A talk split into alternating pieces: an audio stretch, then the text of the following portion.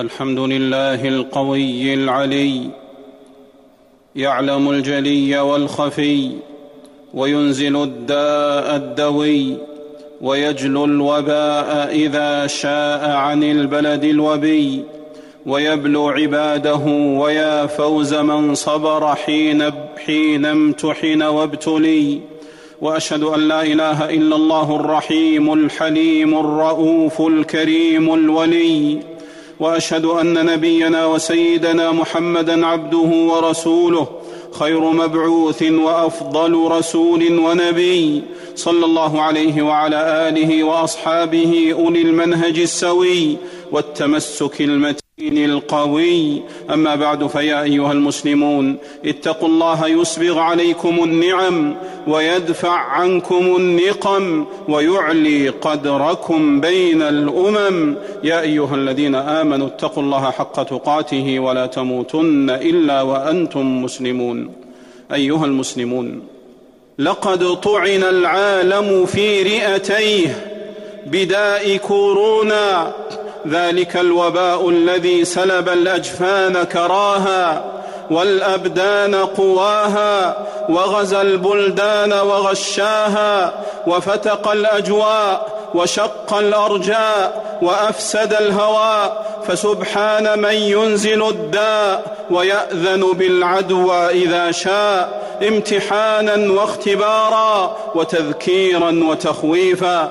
فافزعوا إلى ذكر الله فافزعوا إلى ذكر الله ودعائه واستغفاره. والتجئوا إليه واطلبوا الحماية والوقاية منه وحافظوا على الأذكار والأدعية المأثورة. فليس أنفع للوباء فليس أنفع للوباء من الدعاء وصدق الالتجاء. أيها المسلمون والأوبئة تكون ثم تهون وكم من أوبئة حلت ثم اضمحلت وجلت ثم جلت وتوالت ثم تولت عن أنس بن مالك رضي الله عنه أن النبي صلى الله عليه وسلم قال ويعجبني الفأل قالوا وما الفأل? قال كلمة طيبة متفق عليه والعرب تسمي اللديغ سليما والكسير جبيرا تفاؤلا وتسمي الجماعة الناهضة المنشئة للسفر قافلة تفاؤلا بقفونها أي رجوعها. فانشروا الفأل والطمأنينة ولا يكن أحدكم مذياعا أو فزاعة. كلما سمع خبرا أطاره وأشاعه.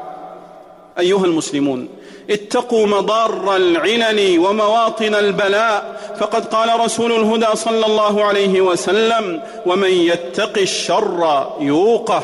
أخرجه ابن أبي الدنيا من حديث أبي هريرة رضي الله عنه وله شواهد وخمروا الوجه عند العطاس والسعال وغطوه بالمناديل ونحوها لئلا يؤذي أحدكم جليسه بالنفاثة التي تخرج من فمه أو أنفه أو بالميكروبات التي تنتشر في محيط العطسة أو السعلة لأن العدوى قد تنتقل بأمر الله تعالى بواسطة استنشاق الرذاذ الملوث في الهواء والفضلة المنتشرة للشخص المصاب. عن أبي هريرة رضي الله عنه أن رسول الله صلى الله عليه وسلم قال إذا عطس أحدكم فليضع كفيه على وجهه وليخفض صوته.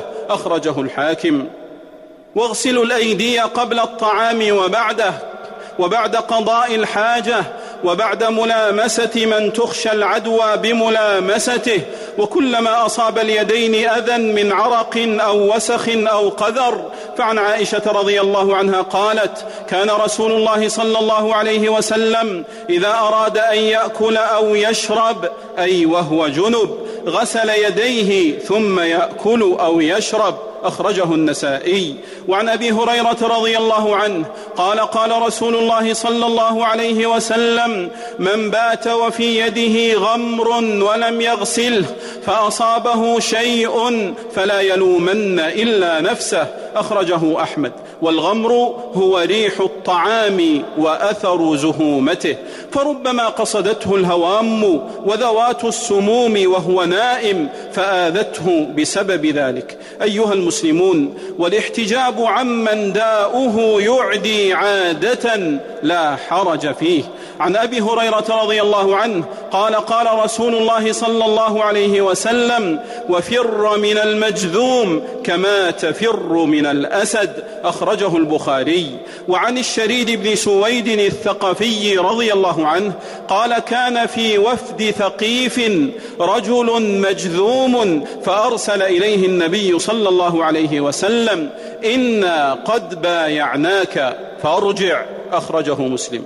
فلم يبايعه صلى الله عليه وسلم مصافحة ولا مواجهة لأن مخالطة المجذوم من أسباب العدوى عادة. وذهب المحققون من أهل العلم أن الجذم إذا كثروا فإنهم يمنعون من المساجد والمجامع حتى لا تسري العدوى وتنتشر.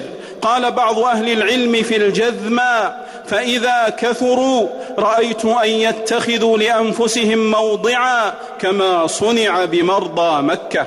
عن أبي هريرة رضي الله عنه قال قال رسول الله صلى الله عليه وسلم لا يوردن ممرض على مصح متفق عليه والممرض هو الذي له إبل مرضى والمصح من له إبل صحاح.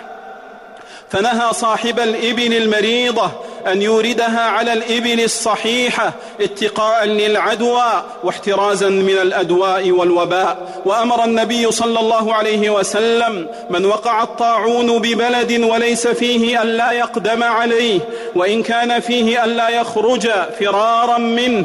عن أسامة بن زيد رضي الله عنهما قال قال رسول الله صلى الله عليه وسلم الطاعون رجز أو عذاب أرسل على بني إسرائيل أو على من كان قبلكم فإذا سمعتم به بأرض فلا تقدموا عليه وإذا وقع بأرض وأنتم بها فلا تخرجوا فرارا منه متفق عليه. أيها المسلمون ويندب أن لا يشرب من فضلة مريض مرضه يعدي عادة لأن الوقاية مأمور بها شرعا. ونهى النبي صلى الله عليه وسلم عن الشرب من فم القربة أو السقاء. أخرجه البخاري وعند الحاكم لأن ذلك ينتنه.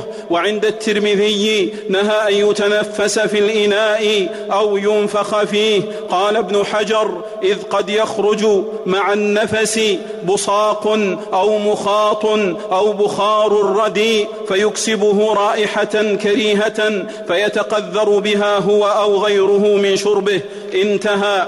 وأما حديث ريق المؤمن للمؤمن شفاء أو سؤر المؤمن شفاء فهو حديث مكذوب موضوع لا أصل له.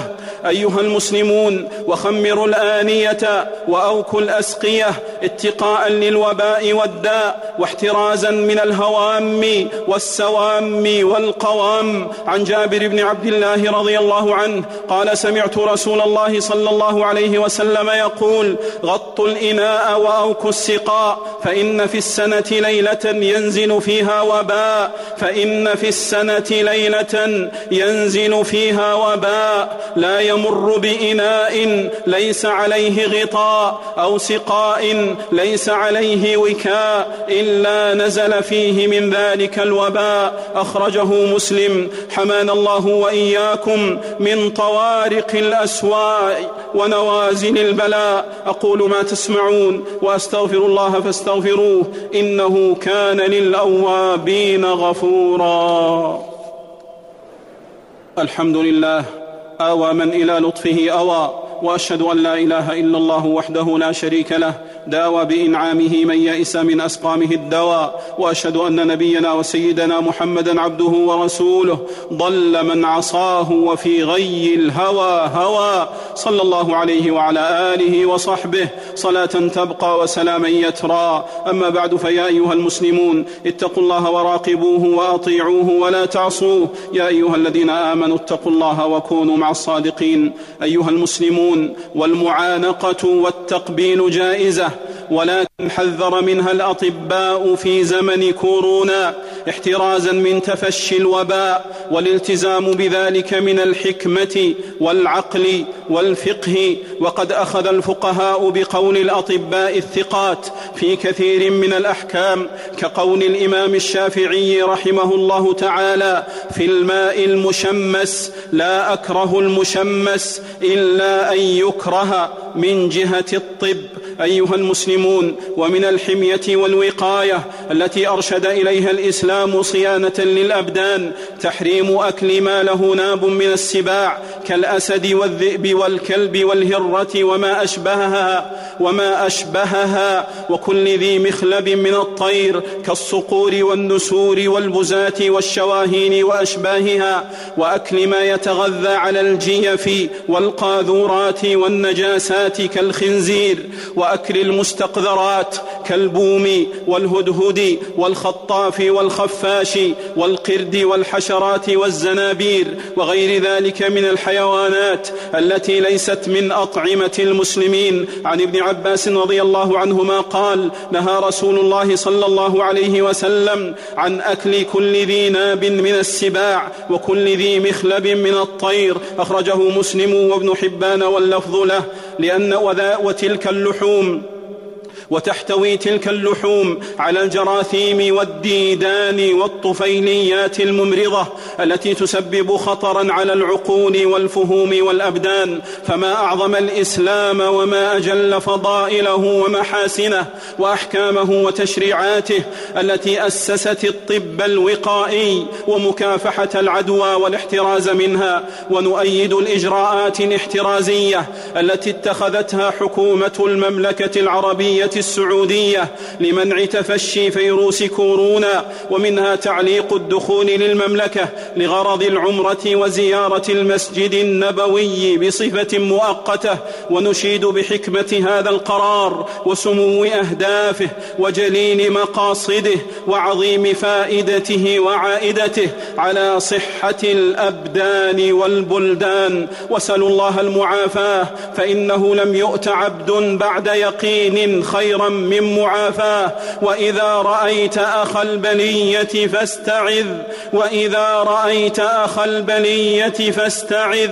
بالله من شر البلاء النازل. وصلوا وسلموا على أحمد الهادي شفيع الورى طرا. فمن صلى عليه صلاة واحدة صلى الله عليه بها عشرا. اللهم صل وسلم على عبدك ورسولك محمد. وارض اللهم عن الآل والأصحاب. وعنا معهم يا كريم يا وهاب. اللهم أعز الإسلام والمسلمين. وأذل الشرك والمشركين. ودمر أعداء الدين. وادفع الشر والبلاء عن أمة نبينا محمد صلى الله عليه وسلم.